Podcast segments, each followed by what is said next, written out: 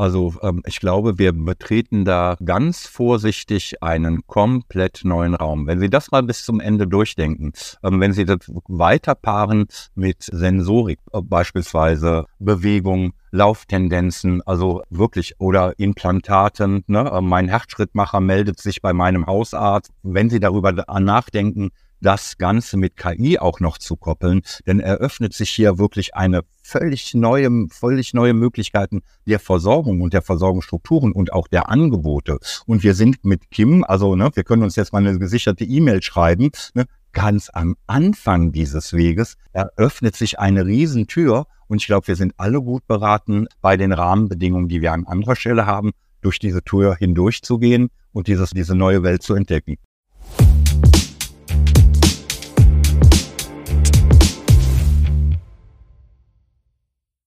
Herzlich willkommen bei Pflege Digital, dem Digital-Podcast für die Pflegebranche.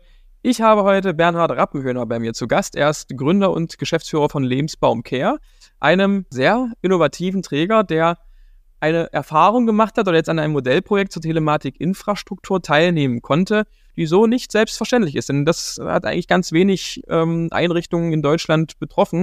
Die Telematik-Infrastruktur, die war aber ja wie so ein großes äh, Wort durch die Branche. Keiner weiß so richtig, was damit so an, anzufassen. In der Praxis ähm, haben es auch die wenigstens, wenigsten besetzt umgesetzt.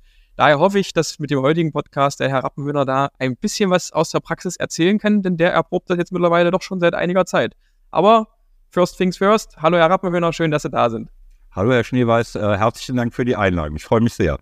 Herr Rappenhöhner, bevor wir in die Telematik reinstarten, ähm, könnten Sie uns noch einen kurzen Überblick geben über Lebensbaumcare? Also was, also was ist denn so das Leistungsangebot? Wie groß ist das Ganze, damit man das eben in den Kontext setzen kann? Mhm. Also wir begehen jetzt in diesen Tagen unser 25-jähriges Firmenjubiläum. Exakt am Freitag haben wir hier eine große Veranstaltung und freuen uns natürlich auch schon riesig darauf. Gestartet sind wir mal als ganz, ganz klassischer Gründerdienst. Ich selber komme nicht aus der Pflege. Ich habe äh, mich mit Gesundheitsökonomie in meinem Vorleben befasst und meine Frau kommt aus der Pflege. Wir sind so klassischer Familienbetrieb, ähm, sind da ganz klein gestartet. Wir haben zurzeit äh, 16 Einrichtungen, äh, ambulante Pflege, Tagespflege und Wohngemeinschaften. Wir haben uns neben den, diesem relativ breiten pflegerischen Angebot, haben wir uns was anderes, Besonderes auf die Fahne geschrieben. Wir firmieren unter Lebensbäumchen, äh, betreiben wir auch Kitas und haben uns insbesondere dem Thema alt und jung verschrieben. Ähm, bei uns leben hier Alte und Kinder zusammen und verbringen auch die ganze Zeit Zeit miteinander. Das ist vielleicht eine Besonderheit bei uns. Ja, wir sind immer auf der Suche nach innovativen äh, Ideen und insofern haben wir uns auch ganz früh ja, mit Digitalisierung auseinandergesetzt und haben uns da auch ein paar Gedanken zugemacht. Ja, die Empfehlung äh, zu Ihnen kam ja von Pascal Schörtner, also einem äh, Podcast-Gast äh, vom BPA, der ja auch schon äh, hier vom Mikrofon war und der meinte, ja, ich muss unbedingt mit Ihnen sprechen, wenn es um das Thema Telematik geht, denn Sie sind im besagten äh, Modellprojekt zur Telematikinfrastruktur gewesen. Können Sie uns dazu ein bisschen was sagen? Also worum, worum geht es denn erstmal so ganz grob bei diesem Modellprojekt? Also es gibt in diesem Modellprojekt nach 125 SGB V zwei Ansätze. Der, also zwei. Typ A befasst sich nur damit, wie können Pflegeeinrichtungen in die Telematikinfrastruktur eingebunden werden. Das sind, glaube ich, 88 Einrichtungen in, äh, in Deutschland, die da teilnehmen. Ganz unterschiedlich von den Trägern, vollstationäre, teilstationäre Träger, ist relativ breit gefächert. Und die machen quasi nur, wie komme ich aufs Spielfeld, um es so mal verkürzt abzusagen, wie nehme ich an der Telematikinfrastruktur teil. Da gibt es grundsätzlich zwei Wege. Einmal so ein Hardware-Weg. Ähm, Sie bekommen einen Connector. Man muss sich vorstellen, wie so eine Art ähm, Modem oder sowas, kann man, ähm, glaube ich, am besten beschreiben. Da kommt eine, ähm, der, der Heilberufeausweis, also eine Identifikation rein. Und dann können Sie, können Sie gesicherte Nachrichten versenden oder sind gesichert in diesem Netzwerk, Gesundheitsnetzwerk in der Telematik-Infrastruktur äh, integriert. Der erste Weg. Der zweite Weg da rein ist der Weg wir haben das in diesem Connector nicht als ein Hardware, also als wirklich ein, ein, ein Objekt, sondern als eine Softwarelösung, die irgendwo bei einem Anbieter auf einem, auf einem, auf einem Server liegt und dann der Server bei der, auf dem Server die Identifikation stattfindet. Und ihr könnt die dann abrufen über eure PCs zum Beispiel. Genau, genau. Und man macht dann da quasi so, so eine äh, Authentifizierung über diesen Server. Grundsätzlich ist es wirklich, also die Telematik-Infrastruktur, diese, dieses Modelltyp A dient wirklich wie komme ich aufs Spielfeld und wie kann ich denn innerhalb des Spielfelds jetzt erstmal äh, Messages, also diese, also KIMS versenden, Nachrichten versenden zwischen unterschiedlichen Gesundheitsanbietern. Also im, im Grunde genommen geht es eigentlich bei diesem ganzen Thema, bei dieser ganzen Telematik um Kommunikation erstmal. Also wir haben den Daten- und, und, und Nachrichtenaustausch zwischen den verschiedenen Akteuren, also ambulante Pflege, stationäre Pflege, Arztpraxen, Kliniken, Apotheken äh, etc. pp., oder? Genau, ganz genau. Also und das ist auch wirklich ähm, ähm so, das, so das Angenehme daran. Äh, die Zeiten des Faxen sind äh, hoffentlich vorbei. Wobei die, diese Kommunikation, also Sie müssen sich vorstellen, diese Kommunikation ist in etwa so was wie eine E-Mail. Ne? Und bei manchem Arzt haben Sie dann noch, warten Sie, ich rufe Sie vorher an, bevor ich Ihnen dann eine E-Mail schicke. Auch da sind wir am Anfang unseres Weges. Das ist dieses Typ 1. Also da geht es eher darum, wie kommt man aufs Spielfeld, so will ich mal abkürzen. Und das zweite, die Typ 2, da gibt es zwei Projekte von. Einmal geht es um Entlassungsmanagement, ist ein Modelltyp das Kollegen von uns machen. Und wir machen mit unserem Docs and Care Network, ist das zweite Projekt äh, aus Typ 2. Bei uns geht es darum, wie kann man Daten, die beim Arzt oder bei uns im Pflegedienst anfallen, direkt so miteinander, auch über die Softwarehäuser so miteinander verbinden, dass ich nicht nur die Nachricht bekomme, sondern die Nachricht direkt in meinem Originalsystem oder in meinem in meiner Software direkt eingespeichert wird und da die Daten reinkommen. Ne? Und das ist das, was wir in unserem Projekt probieren. Kriegen wir das hin? Vitalwerte beispielsweise direkt von uns, also ne, der Mitarbeiter vor Ort ermittelt einen Blutdruck und der wird direkt beim Arzt bis in die Software rein. Und im Idealfall, das wäre so unsere, unsere Idealvorstellung, wo wir auch hinwollen, dass man dann natürlich auch direkt dahinter ja, Versorgungsszenarien legen kann. Ne? Äh, ist er entgleitet im Blutdruck, kann ich, äh, im, im, Blutzucker beispielsweise, kann ich da direkt intervenieren, ne? kann direkt eine Therapieempfehlung dahinter kommen. Also quasi, oder ne, äh, wir kennen es alle, freitags, ne, Medikamentenänderungen, ja, und dann wäre es ja toll, wenn wir es direkt in unserem Mediplan bekämen und direkt mit dieser Nachricht nicht nur, dass bei uns im Mediplan auftaucht, sondern möglicherweise die Apotheke auch direkt informiert wird und ja die richtigen Arzneimittel dann auch noch vorbeibringt. Das ist das, was wir in unserem Modellversuch versuchen, also nicht nur den Nachrichtenaustausch herzustellen, sondern diese, die, die dahinterliegende Datenverarbeitung mitzudenken.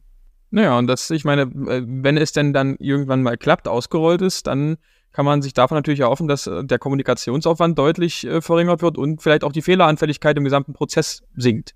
Versorgungs genau, Versorgungssicherheit müsste eigentlich steigen. Ja. Ähm, wir können viel Erfahrungs, ähm, ja, erfahrungsbasierte Medizin, natürlich, weil man ja Therapieschemata dann entsprechend beim Patienten hinterlegen kann auf ärztlicher Seite. Also das bietet Möglichkeiten, die Vernetzung von Gesundheitsdienstleistungen untereinander. Also da öffnet sich für uns wirklich eine komplett neue Tür, die wir ja nur öffnen müssen und durch die, wie wir auch gehen müssen denn. Mhm. Seit wann äh, sind Sie in dem Modellprojekt? Äh, wir haben, also ich glaube, wir sind jetzt im zweiten Jahr. Also wir haben uns drum beworben und haben halt direkt den Zuschlag bekommen und haben losgelegt. Mhm. ja, Glückwunsch, Glückwunsch dazu auf jeden ja, Fall. Dank. Und als es dann losging, was waren denn da so die, die, die ersten Hürden, sage ich mal? Also ich, ich, ich kann mir vorstellen, das ist ja auch ein sehr technisches Thema, wo auch noch nicht auf allen Seiten alle Probleme gelöst sind.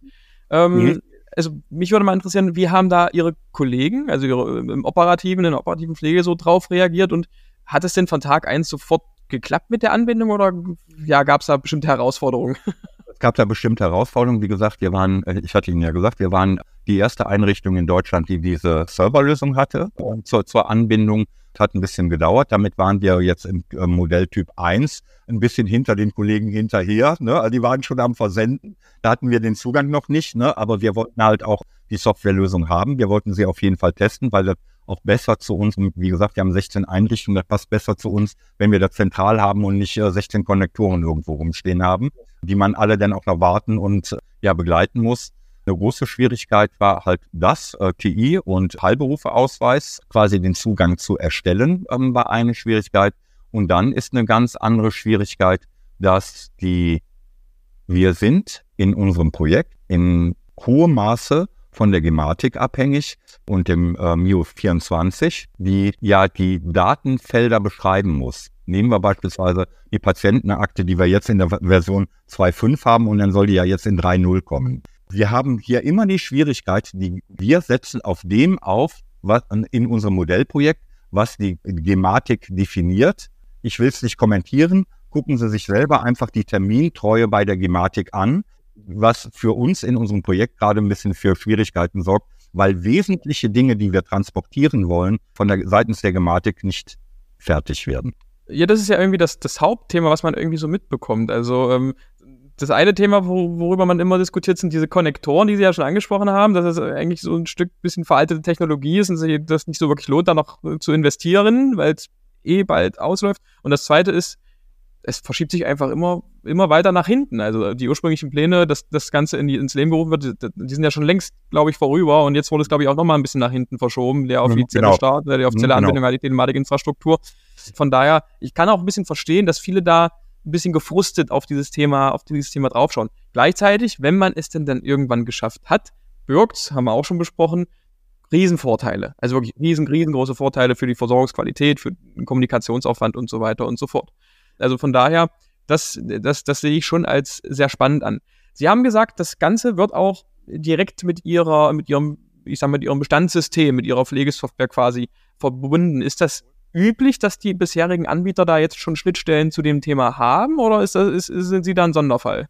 Nein, also in der Form, wie wir es machen, natürlich haben die ne, Anbieter die TI-Einbindung, ne, die, die Softwarehersteller. Das Besondere ist, ähm, dass wir hier ich will jetzt keine Schleichwerbung machen und den Namen nennen. Das könnt ihr ruhig nennen, also das ist kein ja, also, Problem. Also, okay, also nee, wir arbeiten ja ganz, ganz eng mit Oregon und Snap zusammen und die Snap-Truppe bastelt wirklich dann auch die Schnittstellen so, dass wir in dem Modellprojekt haben, weil sie ja für sich auch auf der anderen Seite, Duria an der ersten Softwareseite, das ist das Tolle, wir haben beide Softwarehäuser, sowohl für die erste als auch für die Pflege mit an Bord und als Konsortialpartner in dem Team und können das wirklich mit der Software direkt lösen, wie die Felder sein müssen, wie die Wege sind, wie wir Absicherungen machen können. Ist halt toll, weil es ein relativ ja wirklich ein Netzwerkarbeit. Es heißt wirklich Network, weil wir wirklich nicht nur die Ärzteschaft, äh, wir als Pflege, sondern die jeweiligen Softwarehäuser auch mit an Bord haben. Das macht es so spannend in diesem Modellprojekt. Ja, das kommt sonst immer bei vielen Projekten, glaube ich, zu kurz, dass da auch wirklich die, die, die, die Akteure aus der Praxis und aus der Technik dann mit in einem Boot sind und einfach mal auf kurzem Weg miteinander kommunizieren, so, hey, das funktioniert schon gut und äh, das vielleicht noch nicht. Ja, und hier, hier zeigt sich auch gerade wieder, welcher Mehrwert dadurch entsteht, wenn man größere Teams bildet mit unterschiedlichen Facetten.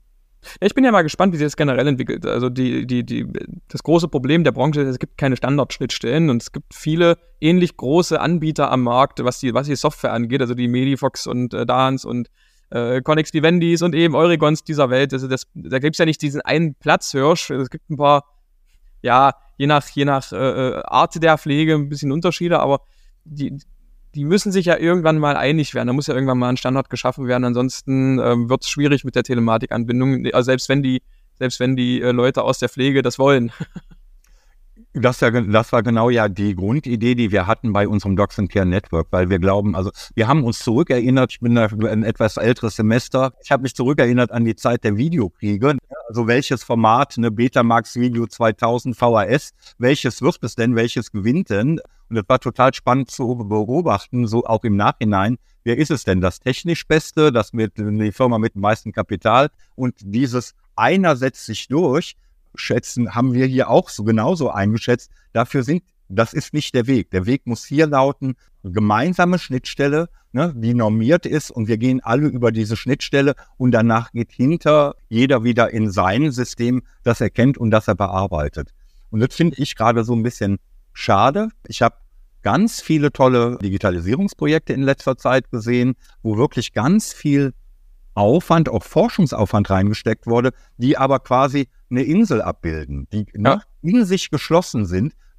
Das Geschlossene ist auch toll, unbeschreibbar gut, aber eine Insel. Und wir werden keinen motivieren bei den knappen Ressourcen, doppelte Dateneingaben zu machen. Also zu sagen, hier hast du dein Primärsystem, aber wenn du jetzt mit anderen kommunizieren willst, musst du das da auch noch eingeben. Das ist nicht zeitgemäß und wird nicht funktionieren. Und insofern finde ich ganz schade, mit diesen Insellösungen. Wir sollten uns viel mehr darauf konzentrieren, wie können wir die Schnittstelle beschreiben und wie können wir die Schnittstelle beleben, dass die relativ schnell genutzt wird.